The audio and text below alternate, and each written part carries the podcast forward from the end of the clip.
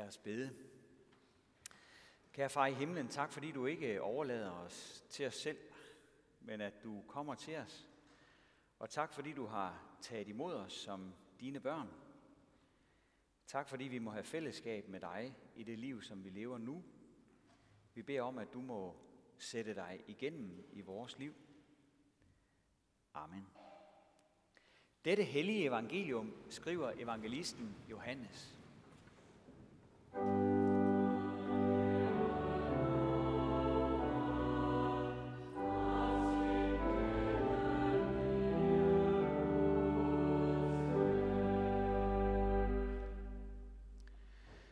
Jesus sagde, jeg er det sande vintræ, og min far er vingårdsmanden.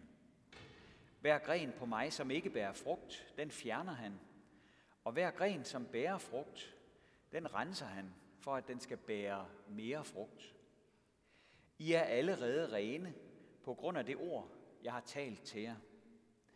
Bliv i mig, og jeg bliver i jer.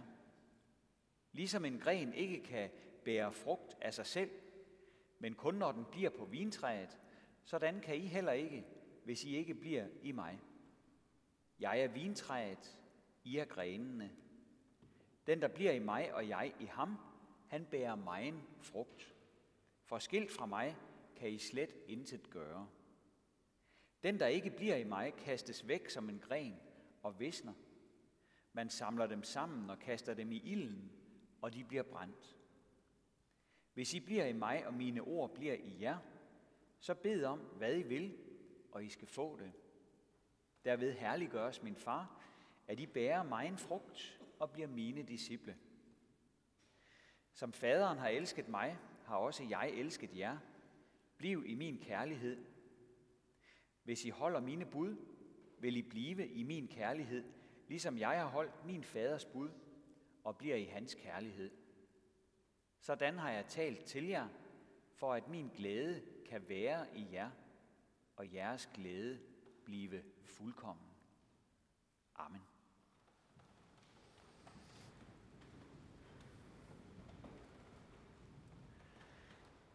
Der var en lokomotivfører, der fortalte, at der vokser alle mulige slags æbletræer langs de danske jernbaner.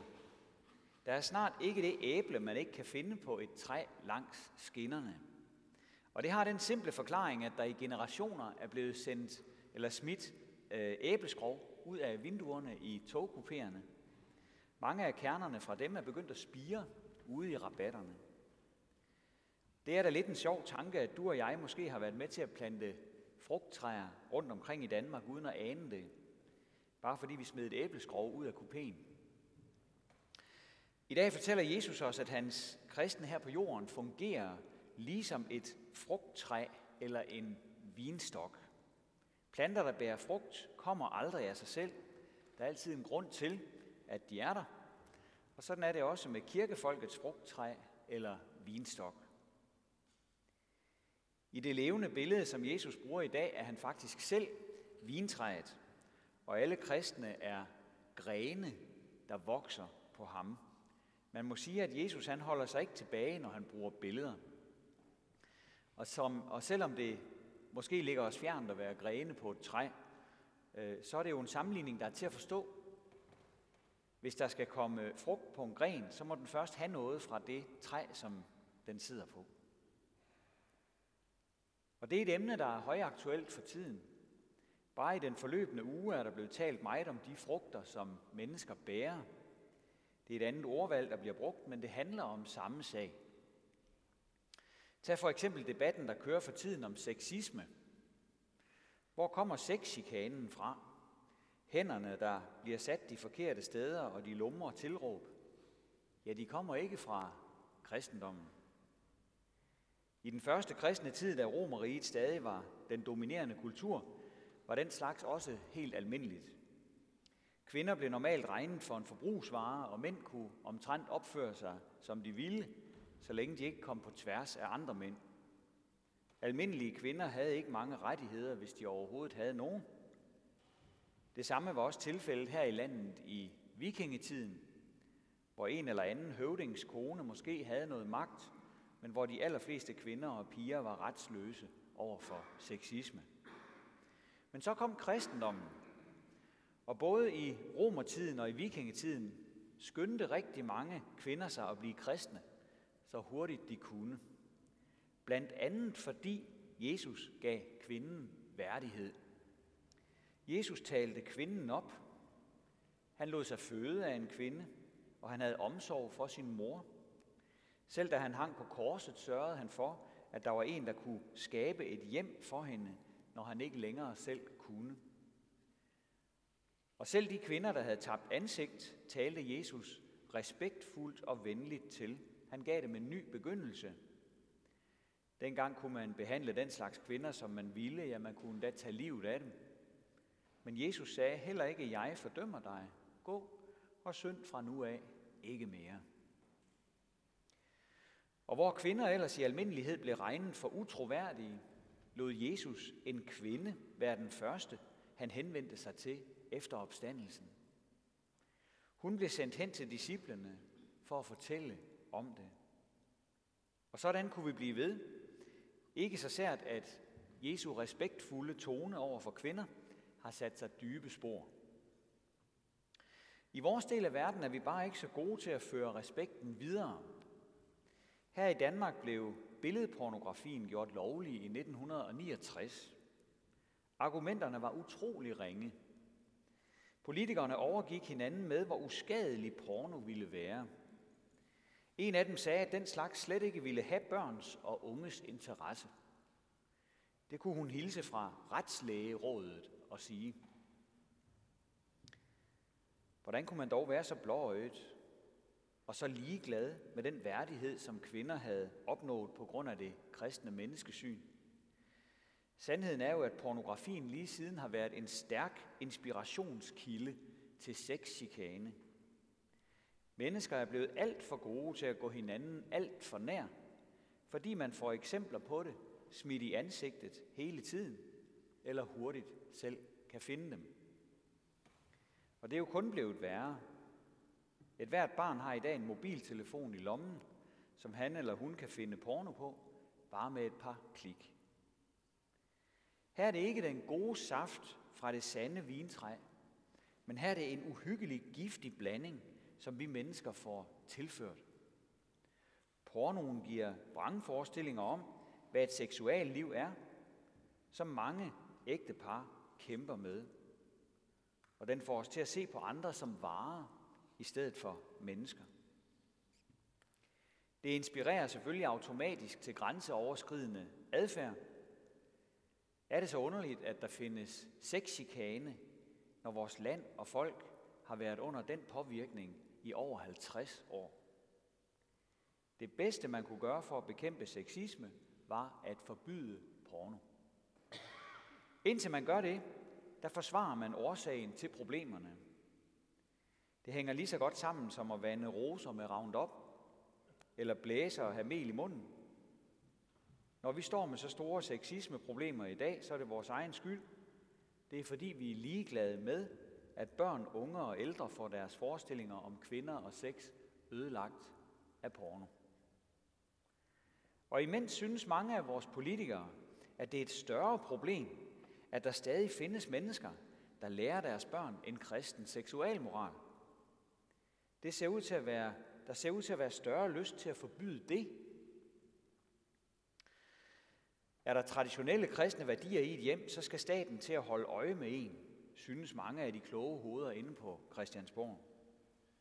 Der skal på en særlig måde sættes ind over for det, man kalder negativ social kontrol i kristne miljøer, siger en af vores ministre.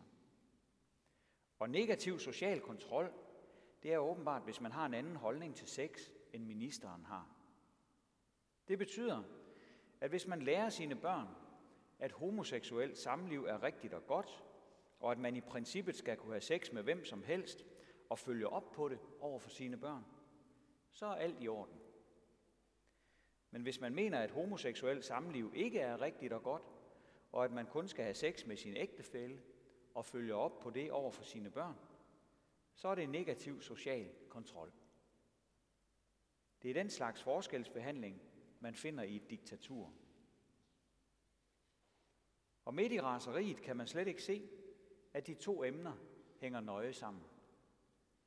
Løsningen på sexchikanen er at lære, at man kan være nødt til at styre sin seksualitet, både for sin egen skyld og for de andres skyld. Den kristne seksualmoral er helt igennem det bedste værn mod sexchikane. For det syn på seksualitet, som Bibelen lærer os, giver ingen grobund for sexisme. Saften i det sande vintræ sætter sig ikke igennem i egoistisk hensynsløshed.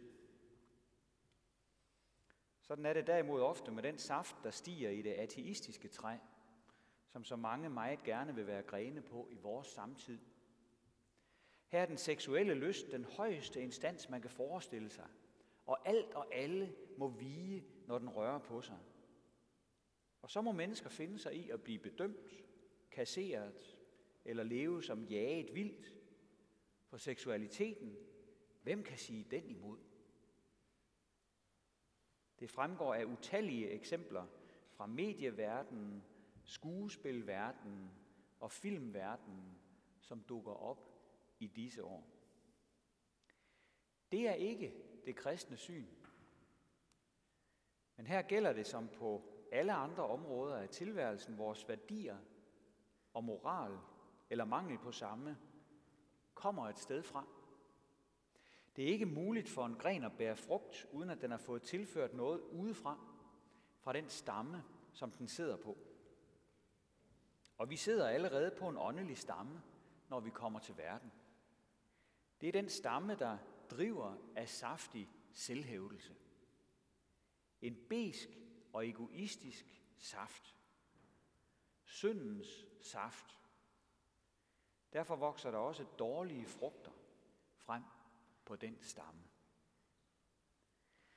Vi mennesker har desværre en ond lyst i os til at hævde os og undertrykke andre. Det gælder politikeren, der vil føre negativ social kontrol med de kristne. Og det gælder den lille dreng i sandkassen, der banker den anden lille dreng oven i hovedet med sin skov, uden at der nogensinde er nogen, der har lært ham at gøre sådan. Det kommer bare af sig selv. For han er et menneske, og derfor er han en synder. Vores eneste håb som mennesker er, at vingårdsmanden poder os ind på det ædle frugttræ ved navn Jesus Kristus. Og det sker i dåben. Sammenvoksningen sker, når vi bliver født på ny og bliver en del af Guds organisme her på jorden, hvor Kristus er hovedet, og vi er lemmerne. Eller med dagens billede, hvor han er stammen, og vi er grenene. En levende forbindelse med frelseren, som Gud plantede her på jorden som livets træ, og som vi må få lov til at være en del af. På det træ får vi et fællesskab med ham i saft og kraft. Det sker, når ordet bliver forkyndt, og næringen fra det gode træ flyder ind i os. Og det sker i nadveren, hvor han selv er selve levesaften, som vi får. Saften fra den gode stamme vil sætte sig igennem i den gren, der sidder på den. For sandheden og det nye liv finder vi ikke inde i os selv. Det må vi have udefra, fra Gud, der giver os liv. På den måde bliver der fuldt op på dåbens prydning. Med en proces, hvor Gud sigter til, at vi grene kommer til at ligne stammen mere og mere. Han vil, at vi ikke kun skal tænke på vores eget ved og vel, men også på de andres. Han vil, at vi ikke lader begæret sætte dagsordenen som hedningerne, der ikke kender Gud. Han vil, at vi ikke udnytter andre, men er noget godt for andre mennesker. At vi ikke bare lever for os selv. Derfor er det så vigtigt, som Jesus siger, at vi bliver i hans kærlighed. For så vil de her frugter komme af sig selv. Ære være faderen og sønnen og helligånden, som det var i begyndelsen, så også nu og altid og i al evighed. Amen. Og lad os rejse os og tilønske hinanden, som apostlen gjorde. Hvor Herres Jesu Kristi nåde, Guds, vor Fars kærlighed og Helligåndens fællesskab være med os alle.